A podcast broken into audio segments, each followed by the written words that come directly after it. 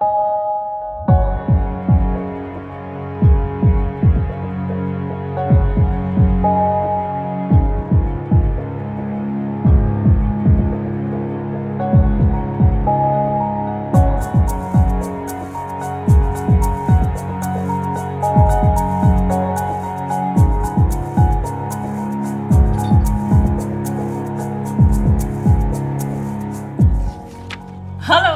en welkom bij Radio Savannah, de twee wekelijkse podcast van Boekwinkel Savannah B. Ik ben Suzanne Ik ben Lola. en wij zitten hier dus in Boekwinkel Savannah B. De onafhankelijke boekwinkel in het centrum van Utrecht die gespecialiseerd is in feministische literatuur. Voor ons betekent dat zoveel als literatuur die zich afspeelt op de intersectie tussen postkolonialisme, gender studies en queerness. We zijn alweer aangekomen bij aflevering 5 van Radio Savannah. We zijn de podcast twee maanden geleden begonnen. Toen we allemaal veel thuis zaten en niet naar de winkel konden komen vanwege corona. En omdat we toch graag alle leuke gesprekken die we altijd met mensen hebben in de winkel wilden blijven hebben. Alleen dan via een podcast in plaats van in de winkel. En nu mag er steeds meer en de winkel wordt steeds drukker. Maar we blijven gewoon vrolijk doorgaan met de podcast. Ja, zeker. Ik vind het allemaal enig. Voor deze aflevering hebben wij het boek 10 minuten 38 seconden in deze vreemde wereld van Elif Shafak gelezen. Ja. Voordat we het boek induiken, nog even kort een beetje informatie over Elif Shafak. Wat context. Zij is een Brits-Turkse auteur en de meest gelezen schrijfster in Turkije. Ze schrijft zowel in het Turks als in het Engels en heeft 17 boeken gepubliceerd, waaronder 11 romans. Bekende titels van haar hand zijn De Bastaard van Istanbul in 2007 in Nederland gepubliceerd. Liefde kent 40 regels in 2011 in Nederland uitgebracht. Eh, het Luisterpaleis uitgebracht in 2006 en het non-fictieboek Zwarte Melk over schrijven, moederschap en mijn innerlijke haren in 2012 is uitgebracht. Elif Shafak heeft ook een wetenschappelijke achtergrond in politicologie en vrouwen- en gender studies.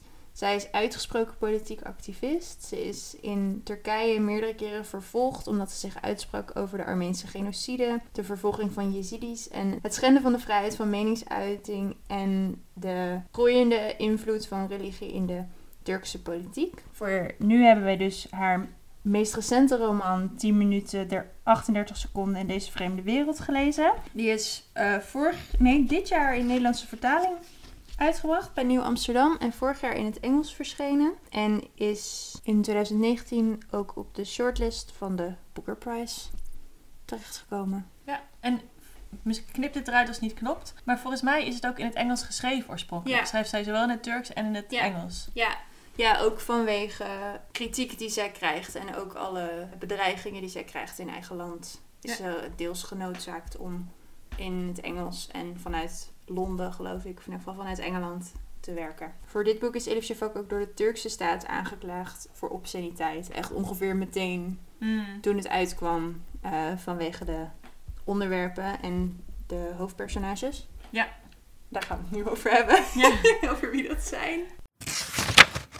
Tijdens het lezen van dit boek en, en in de aanloop naar de opname van deze podcast zijn wij eh, allebei veel bezig geweest met wat er nu in de wereld gebeurt rondom alle demonstraties voor Black Lives Matter, de moord op George Floyd en alle eh, wereldwijde demonstraties tegen institutioneel racisme en eh, politiegeweld. En in die context en die, die wereldgebeurtenissen en die enorme beweging die er nu gaande is, die viel eigenlijk puur toevallig heel mooi samen met het lezen van dit boek. eh, in een gesprek dat eh, Elif Shafak had met Afua Hirsch, schrijfster van onder andere het boek eh, Waarom Ras ertoe doet. Eh, ze hadden een gesprek voor Penguin Platform op YouTube over eh, nou ja, wat er nu gaande is in de wereld en wat de rol van schrijvers is in het vechten tegen ongelijkheid en het woorden geven aan aanklachten tegen systemen. Ongelijkheid, discriminatie en specifiek nu natuurlijk vanwege de context ook de Black Lives Matter movement. En een van de dingen die Elif Shafak zei eh, resoneert heel erg eigenlijk met dit hele boek. Dat is bij een beetje de crux van dit boek. Eh, en dat is dat zij vindt dat schrijvers, politiek geëngageerde schrijvers, maar eigenlijk alle schrijvers, eh, die vertellen natuurlijk verhalen en die zijn op zoek naar verhalen. En wat zij als een belangrijke taak van schrijvers ziet, is dat zij niet alleen op zoek zijn naar verhalen, maar ook naar stiltes. Dus dat zij nadenken over welke verhalen horen wij niet en hoe kan ik woorden geven aan die verhalen en hoe kan ik die verhalen, juist die verhalen, specifiek die verhalen delen met lezers. Mhm. Eh, en als ik nu dus goed kan editen, dan kun je dat fragment nu terugluisteren.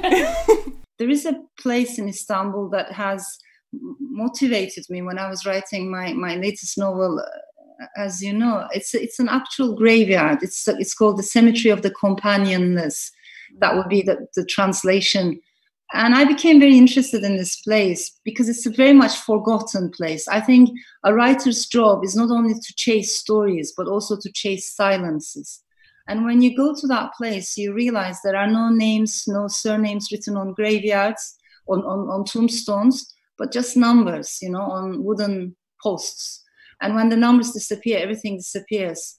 So I started doing research. Who are the people who have been actually buried here? And when you do that, you realize many of them are minority members.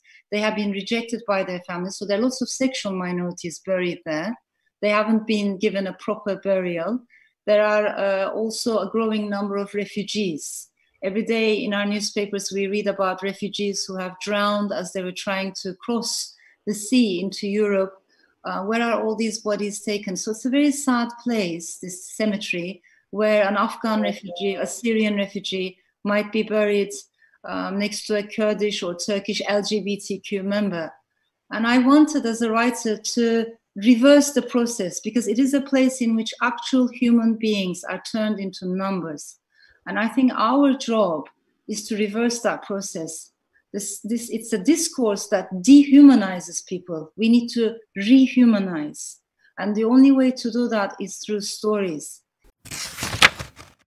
Eh, deze roman begint met de moord op eh, Tequila Leila, een eh, sekswerker in Istanbul. En zij wordt vermoord. En wat de lezer eigenlijk meekrijgt zijn de laatste tien minuten waarin haar hersenen nog actief zijn. Ja.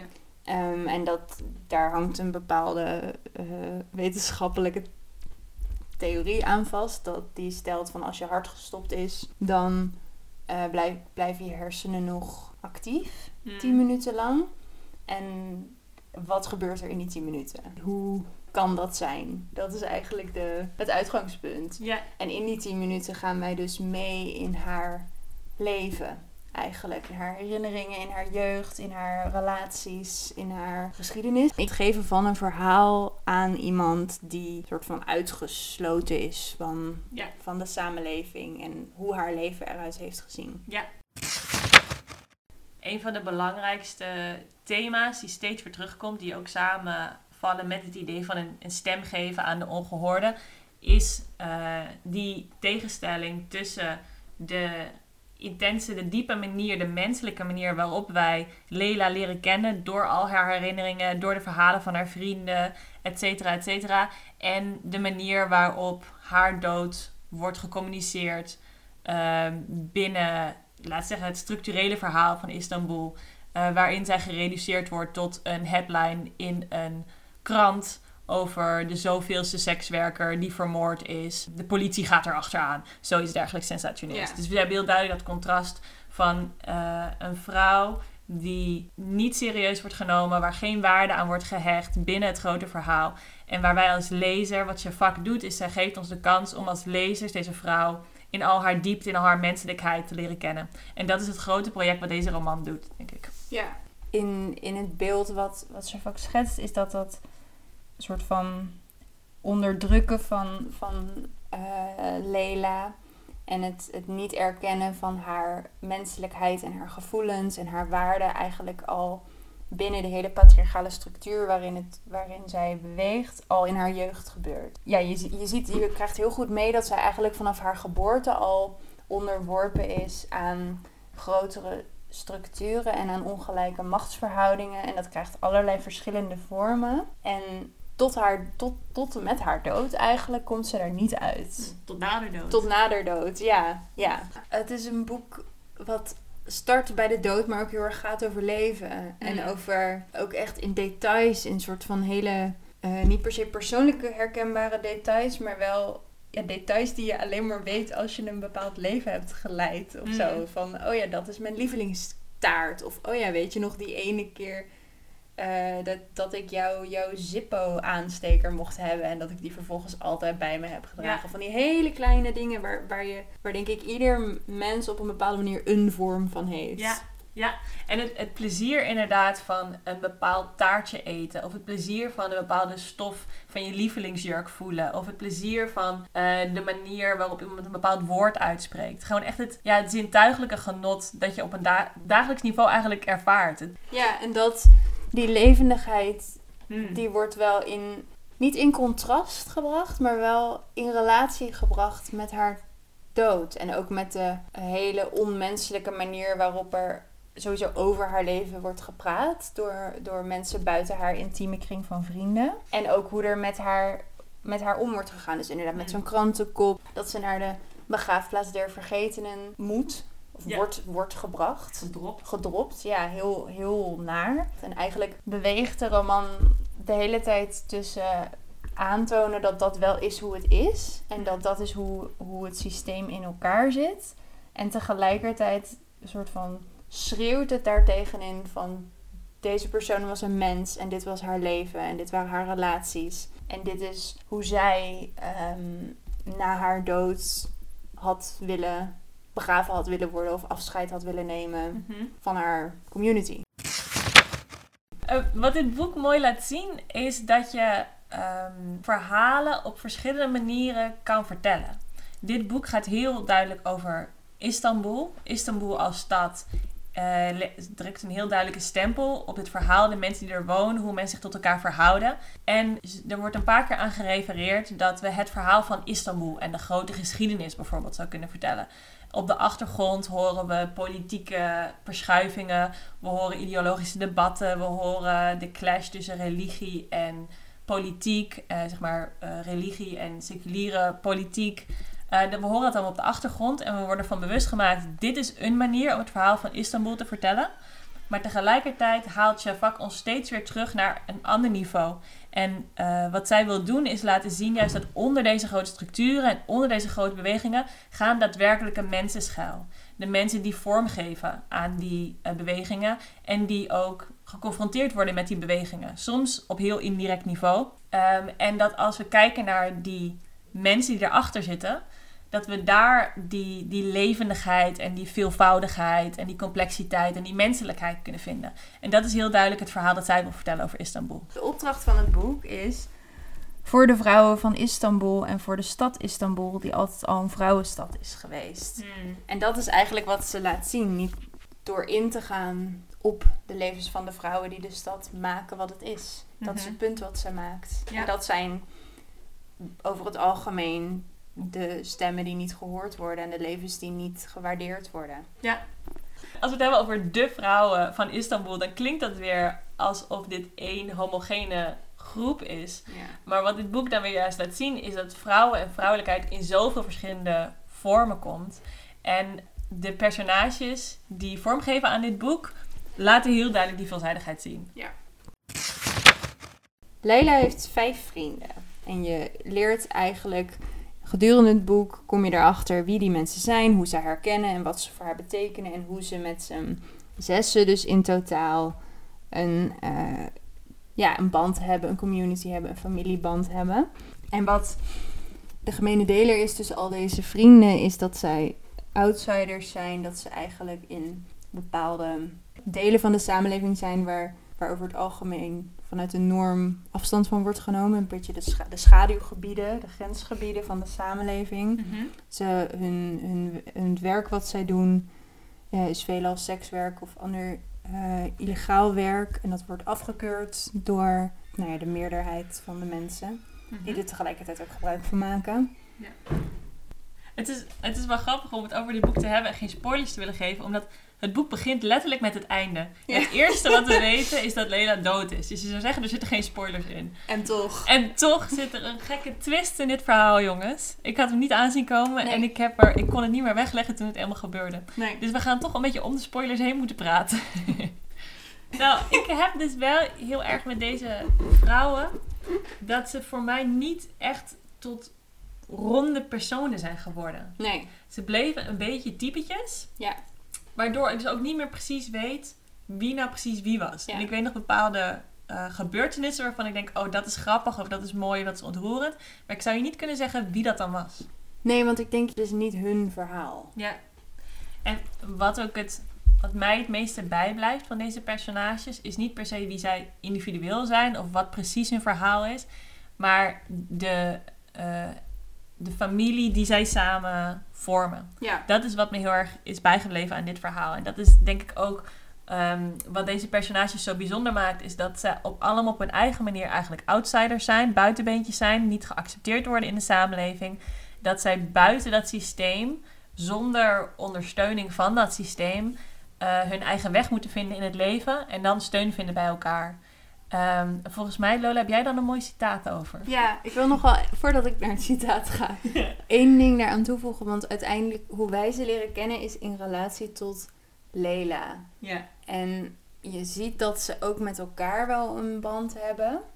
Ehm, maar in dit boek wordt, wordt Leila wel echt gepresenteerd als een soort van de, de kern of de, de drijvende kracht Ja. achter die vriendschap en achter die gemeenschap. Maar ja, nee, dus dat, het boek gaat heel erg over community vormen, vorming. Ondanks al, alle tegenslagen die het leven iemand kan bieden. En ondanks dat je ehm, door, door vrijwel alles en iedereen niet geaccepteerd wordt. En dan vind je een plek waar je wel geaccepteerd wordt en gevierd wordt. En jezelf kan zijn en je kan Ja. ontwikkelen. En ja, de, de levensreddende waarde die dat heeft in een, in een mensenleven. Daar gaat dit boek heel erg over. Mhm. Ehm, en daar wordt door, door Lela op gereflecteerd in haar herinneringen eigenlijk. Dus in hoe zij nadenkt, of terugdenkt, en terugassocieert in haar laatste minuten naar die belangrijke relaties in haar leven. En ehm, Nalan is op een gegeven moment degene die daar woorden aan geeft. En zij maakt dan een contrast, eh, stelt zij tussen je bloedfamilie en je waterfamilie. Ze zegt als volgt. Bladzijde 204, voor wie, het, eh, voor wie mee wil lezen. Nostalgie Nalan geloofde dat er twee soorten familie waren op de wereld. Je verwanten waren je bloedfamilie en je vrienden waren je waterfamilie. Als je bloedfamilie lief en zorgzaam was, mocht je van geluk spreken en er volop van genieten. Zo niet, dan had je toch nog hoop. Het kon altijd nog beter worden zodra je oud genoeg was om dat kille huis te verlaten. Wat je waterfamilie betrof, die werd pas veel later in je leven gevormd en die moet je grotendeels zelf maken. Natuurlijk kon niets de plaats innemen van een fijne, liefhebbende bloedfamilie, maar als je die niet had, konden de pijn en het verdriet om dat gemis die als zwarte aanslag in je binnenste zaten wel worden weggewassen door een goede waterfamilie. Daarom was het heel goed mogelijk dat je vrienden een dierbare plek in je hart innamen en meer ruimte besloegen dan je hele familie bij elkaar. Maar mensen die geen idee hadden hoe het voelde om door je eigen familie te worden afgewezen, zouden die waarheid nog in geen miljoen jaar snappen. Die zouden nooit weten dat water op sommige momenten dikker was dan bloed. Hmm. Ik denk dat dat ehm, idee van water en van vloeibaarheid zien we hier terug als een soort symbool voor iets schoonwassen en opnieuw beginnen. En de, zeg maar, de systematische onderdrukking die je wordt opgelegd, proberen van je af te wassen en daar een soort vrijheid in te vinden. Eh, en tegelijkertijd komen we dit thema van vloeibaarheid en water op heel veel verschillende manieren tegen in het boek. Het begint denk ik helemaal aan het begin van het boek als we inderdaad geïntroduceerd worden in het idee van een lichaam of een persoon die al gestorven is, maar nog niet dood is. dus we, we krijgen te maken met in principe een, een lijk dat nog wel herinneringen heeft en nadenkt. Iemand die we nog wel kunnen leren kennen. En daarmee wordt gelijk al een heel ja, fundamentele waarheid, eh, een soort zwart-wit denken wat ingebed zit in onze hele ja, existentiële beleving, wordt een soort vloeibaar gemaakt. Dus het idee dat doodgaan niet iets zwart-wit iets, niet een knop aan of uit, maar dat het iets vloeibaars is, dat het een proces is. Dat je misschien er tussenin kan zitten, misschien even aan de andere kant, dat aan de ene kant. Ehm, en dat er in, op dat grensgebied nog van alles kan gebeuren. En dat idee van vloeibaarheid en het bevragen van grenzen en grenzen die een beetje speels zijn, waar misschien ook wat grapjes over worden gemaakt, die misschien hun eigen pad trekken, eh, dat komt op heel veel manieren terug. Ik denk op de meest fundamentele manier gaat het over dood, maar ook bijvoorbeeld over leven. Ja. Dus in het eerste, de eerste minuut eh, waarin ja, de half overleden Lela Ja. terugkijkt op haar leven, reflecteert ze op haar eigen eh, geboorte. En de manier waarop die geboorte wordt beschreven, we zeiden net al, de dood wordt eigenlijk vrij klinisch wel of eh, neurologisch, zeg maar, begrepen. Dus het idee dat het misschien 10 minuten duurt voordat alle hersencellen worden afgesloten, et cetera. Als het gaat over eh, de geboorte, dan krijgen we een bijna mystieke interpretatie daarvan. We krijgen dan het verhaal van de moeder en de vroedvrouwen die ehm, een kind ter leven aan het brengen zijn. En ehm, zich de hele tijd afvragen hoe ze het kind soort van kunnen overtuigen om inderdaad geboren te worden. Het lichaam van het kind eh, is er al, eh, maar de ziel van het kindje, de geest van het kindje, zit nog een beetje in dat grensgebied. En de vroedvrouwen en de, de moeder en de vrouw in de familie hebben dan verschillende rituelen eh, om de geest van het kindje inderdaad te overtuigen van goh, je wil hier in dit lichaampje zitten. En dan switchen we bijvoorbeeld ook naar de geest van het kindje, die op de drempel staat en zich ook een beetje zit af te vragen van ja, god zou ik wel, zou ik niet. Hier in het, eh, zeg maar het andere leven is er ook toch wel heel veel vormen. En het gaat over een soort onderhandeling. eh, waarin geboren worden, net zoals doodgaan, dus niet een wel of niet is. En een, een plotsklapse, ja, onvoorkomelijke situatie. Is dit echt een moment van even afvragen, bekijken wat er wel zo allemaal kan, wat je Ja. zou kunnen doen. En die vloeibaarheid, ja, kom je dus op heel veel verschillende manieren in het boek tegen. Ja, het, het haalt een soort van alle, alle binaire tegenstellingen haalt het onderuit. Ehm, in, die, in die hele traditie daarvan, dus van de verlichtingen van rationeel willen zijn en denken en de scheiding tussen lichaam en geest, et cetera, ehm, worden leven en dood zo ja, abrupt van elkaar gescheiden. En dit boek zegt eigenlijk, nou, misschien is dat niet zo. Misschien zit daar veel meer rekbaarheid in, in Ja. die concepten. Of overlap, afhankelijk van hoe je, hoe je er naar kijkt. Ja. En wat het daarmee tegelijkertijd ook doet, is dat het een soort eh, ja, agency, agentschap geeft aan dingen en mensen die die agency meestal niet toebedeeld krijgen. Dus bijvoorbeeld het lichaam van een overleden sekswerker, bijvoorbeeld het lichaam van een pasgeboren of nog net niet geboren babytje. Dit zijn in principe ja, weerloze lichamen. En we komen dit op meerdere manieren tegen, niet alleen gerelateerd aan lichamen, maar vaak gerelateerd aan lichamen die over het algemeen geen, ja, geen keuze wordt gegeven. Die in dit verhaal altijd die keuze wel krijgen en die keuzes ook zelfstandig maken. En dat eh, is een heel krachtige boodschap en een heel inspirerende manier om naar deze lichamen, eh, om daarover te lezen. Ik denk dat dit contrast tussen leven en dood wordt ook nog op een andere... Dat zogenaamde contrast tussen leven en dood wordt ook nog op een andere manier soort van in de tekst ehm, verwoven. Omdat alle herinneringen die worden opgeroepen bij Lela... Eigenlijk het, de catalyst voor, voor het aanzetten voor iedere herinnering. Wat soort van het, ieder hoofdstuk opent is een hele ehm, zintuigelijke... Is olifactorisch dan het woord wat ik ervoor moet gebruiken? Kijk jou! Eh, ervaring. Dus het gaat over smaak, over geur, over, ze heeft het over eten, eh, wat haar ergens aan doet denken. En dat zijn iedere keer de, de haakjes, zeg maar. Dus het is Mhm. niet dat ze begint met denken van, oh, toen ik jong was. Maar ze denkt, oh, ik moet nu denken aan de geur van citroen. En dat doet me denken aan het moment dat ik jong was en aan de keukentafel zat, Mhm. et cetera. En het feit dat eh, iemand wiens hart al is gestopt aan zulke zintuigelijke, levende Mm. ervaringen denkt, speelt ook met dat oprekken van die grens. Wow, ik echt blow my mind. Nee, dat is waar. Ja, zeker, zeker. Ja, heb ik helemaal niet beseft. maar ja. terwijl ik het zei. Een andere manier waarop dat idee van vloeibaarheid eh, en water terugkomt in dit boek, eh, is op, eigenlijk op een heel letterlijke manier, namelijk de Bosporus, de rivier die door de stad Istanbul stroomt. De s- rivier die eigenlijk ja, bijna een symbool is van deze stad, omdat het de stad opdeelt in tweeën. Dus een Europees gedeelte en een Aziatisch gedeelte ehm, van Istanbul en van Turkije. Eh, en in die zin betekent het allemaal hele belangrijke politieke dingen voor allemaal belangrijke politieke mensen. Eh, maar als je wat dichterbij komt, dus niet van bovenaf naar de kaart van Istanbul zou kijken, maar echt in de stad af zou reizen en langs het water zou lopen, eh, dan kom je weer terug bij dit idee van flu- fluiditeit en eh, het idee dat Istanbul ja, een belangrijke politieke stad is, maar tegelijkertijd een stad is waar mensen vorm aan geven en een stad die mensen, zoals het water, zoals een rivier waar je instapt, nooit twee keer dezelfde rivier is, de stad ook iedere dag als anders beleven. En dat iedereen op een andere manier, vanuit een ander perspectief, naar deze stad kijkt en dus een ander verhaal te vertellen heeft over deze stad. En die vloeibaarheid en die veranderlijkheid ehm, is een heel belangrijke manier waarop Istanbul wordt neergezet. En de manier waarop deze personages de stad ook beleven.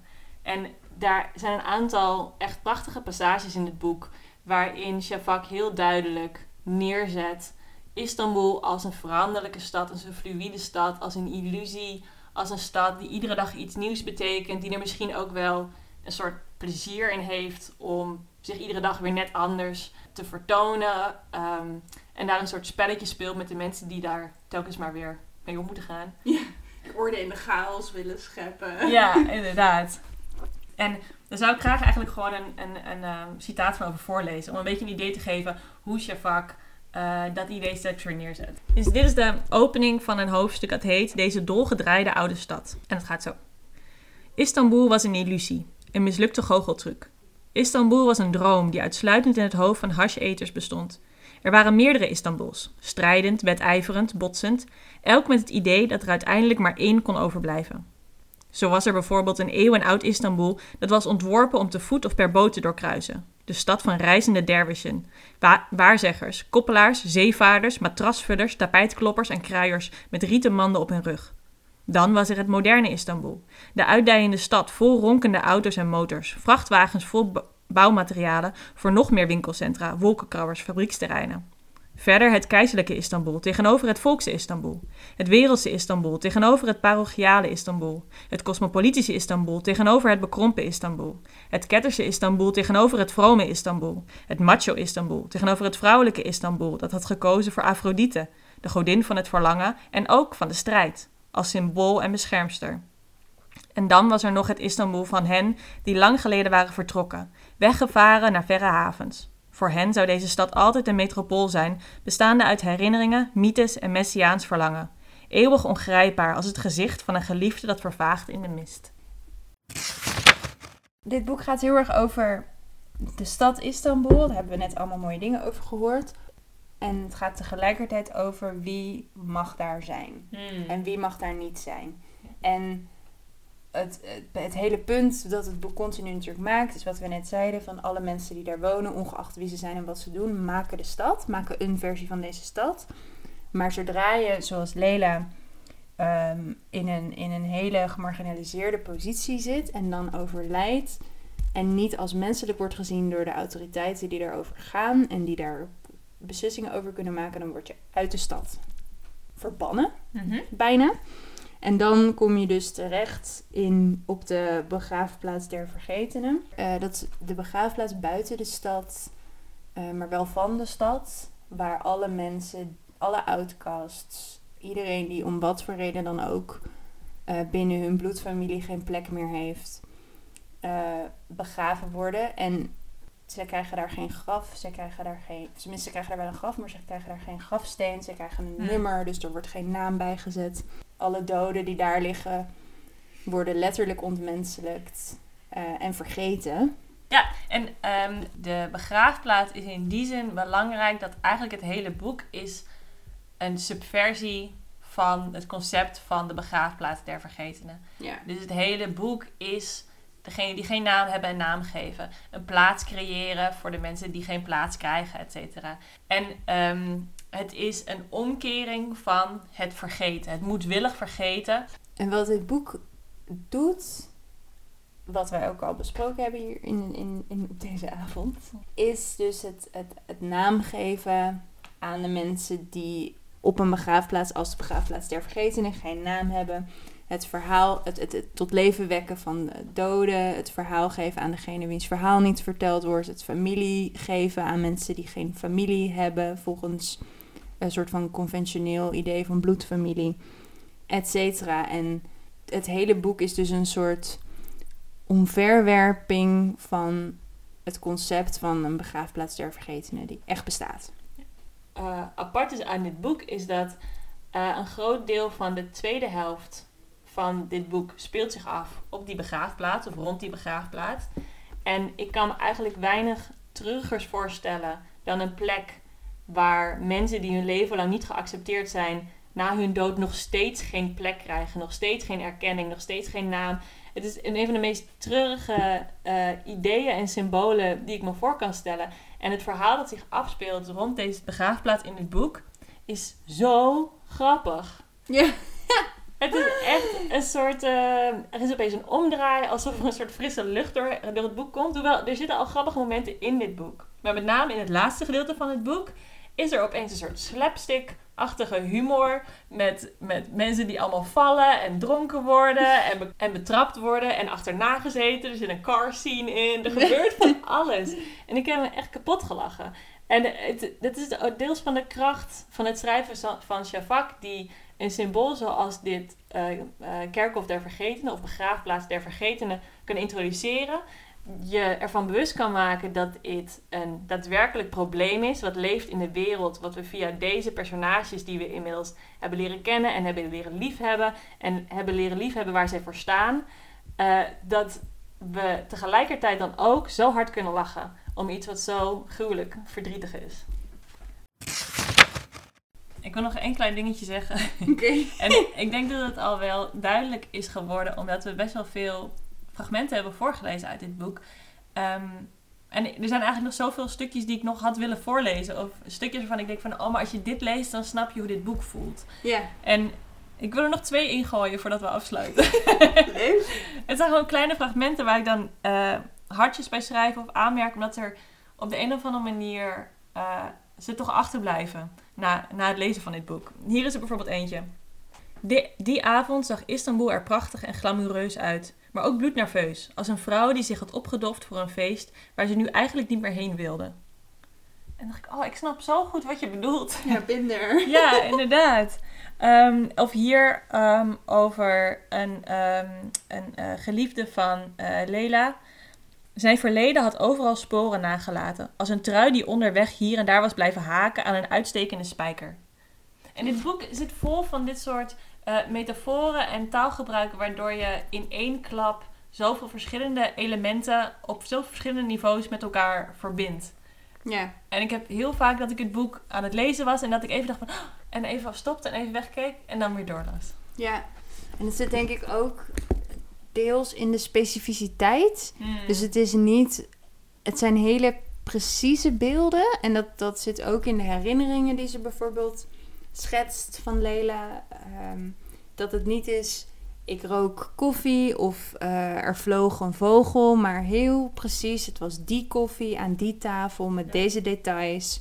En dit is dus, eh, als we teruggaan naar het citaat dat Suzanne net voorlas, niet een trui met een gat erin, maar een trui die bleef haken aan een Ja. spijker. En Ja. heel ehm secuur is het. Ja, ja en ehm, met Ja. veel aandacht en liefde Ja. vormgegeven. ja. Hey Suzanne, aan wie zou jij dit boek aanraden?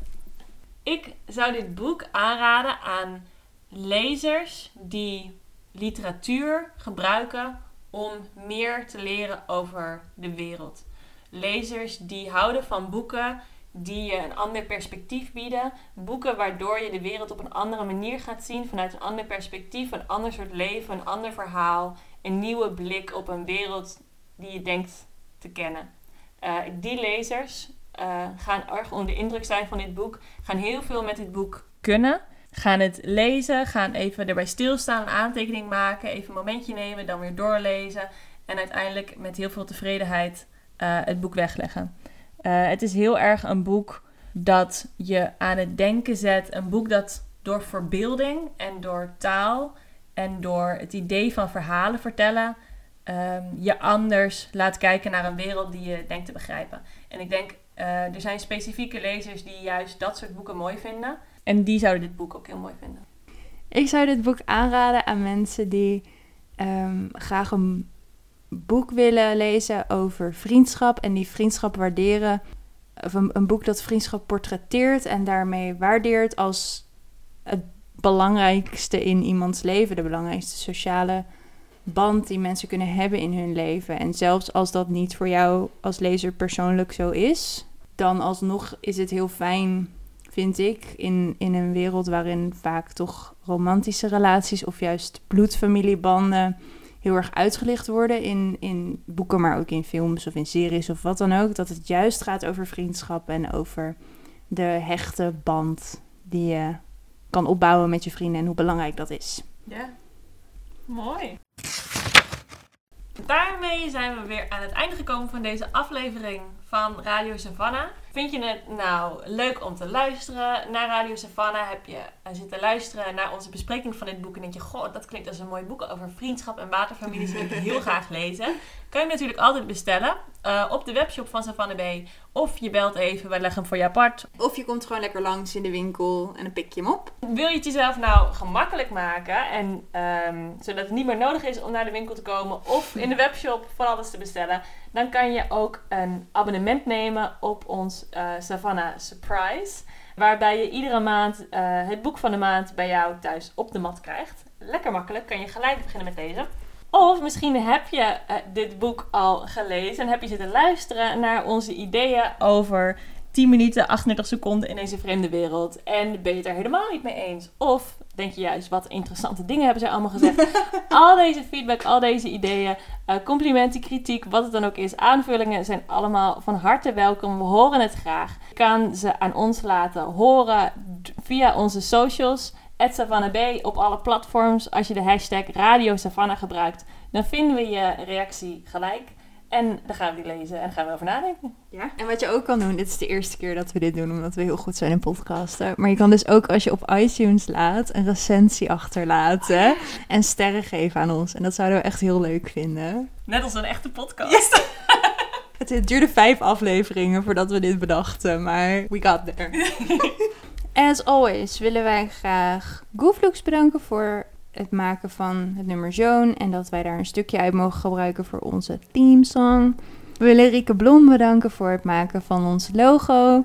En super special shout-out naar Babette Strauss voor de technische assistentie. We gebruiken nu haar microfoon. Volgende aflevering uh, is het tijd voor ons non-fictieboek van de maand. En dat is deze maand Mijn Ontelbare Identiteiten van Sinan Chankaya. Super excited, ik ben echt benieuwd. Ja, heel leuk. En uh, we gaan het lezen en bespreken en we gaan jullie dat horen. Tot volgende keer. Joedoe. Bye.